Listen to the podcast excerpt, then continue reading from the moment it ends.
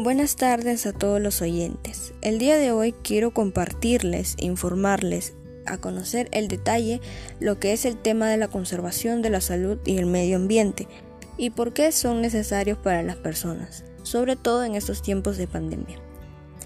La conservación de la salud es importante para la estabilidad física y emocional de nosotros, y si no estamos pendientes de esta, puede ocasionar problemas en nuestra vida, y la forma en la que vivimos tiene que ver muchísimo, a tal punto que también influye el estilo de vida que llevamos, como qué alimentos consumimos, como la comida chatarra que genera grandes cantidades de calorías y grasas saturadas en el cuerpo.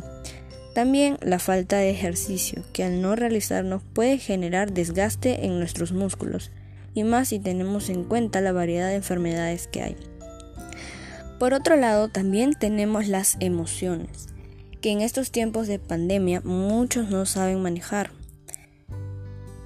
¿Es importante controlar las emociones? Claro que sí, porque son importantes en nuestra vida, por cómo reflejan nuestro mundo interno. Nos informan cómo vivimos en nuestro interior, lo que sucede a nuestro alrededor. Eso nos permite conocernos mejor y satisfacer nuestras necesidades y deseos al entender muchas de nuestras conductas. ¿Cómo hacer para controlar las emociones? Número 1.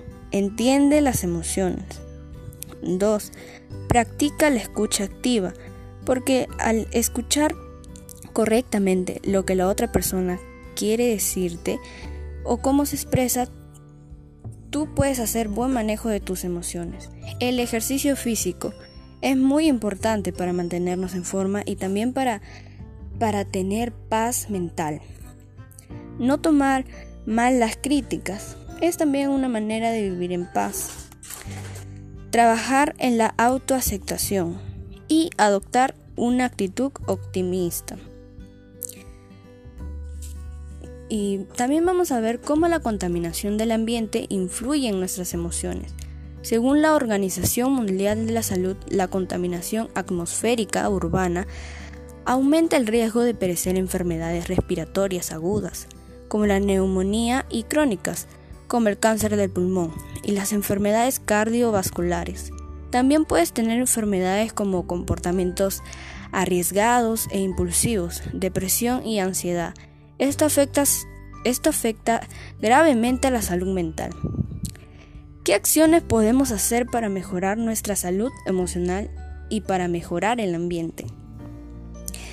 El primer ejercicio es es hacer yoga con fin de relajarte y, claro, no botar basura a las calles.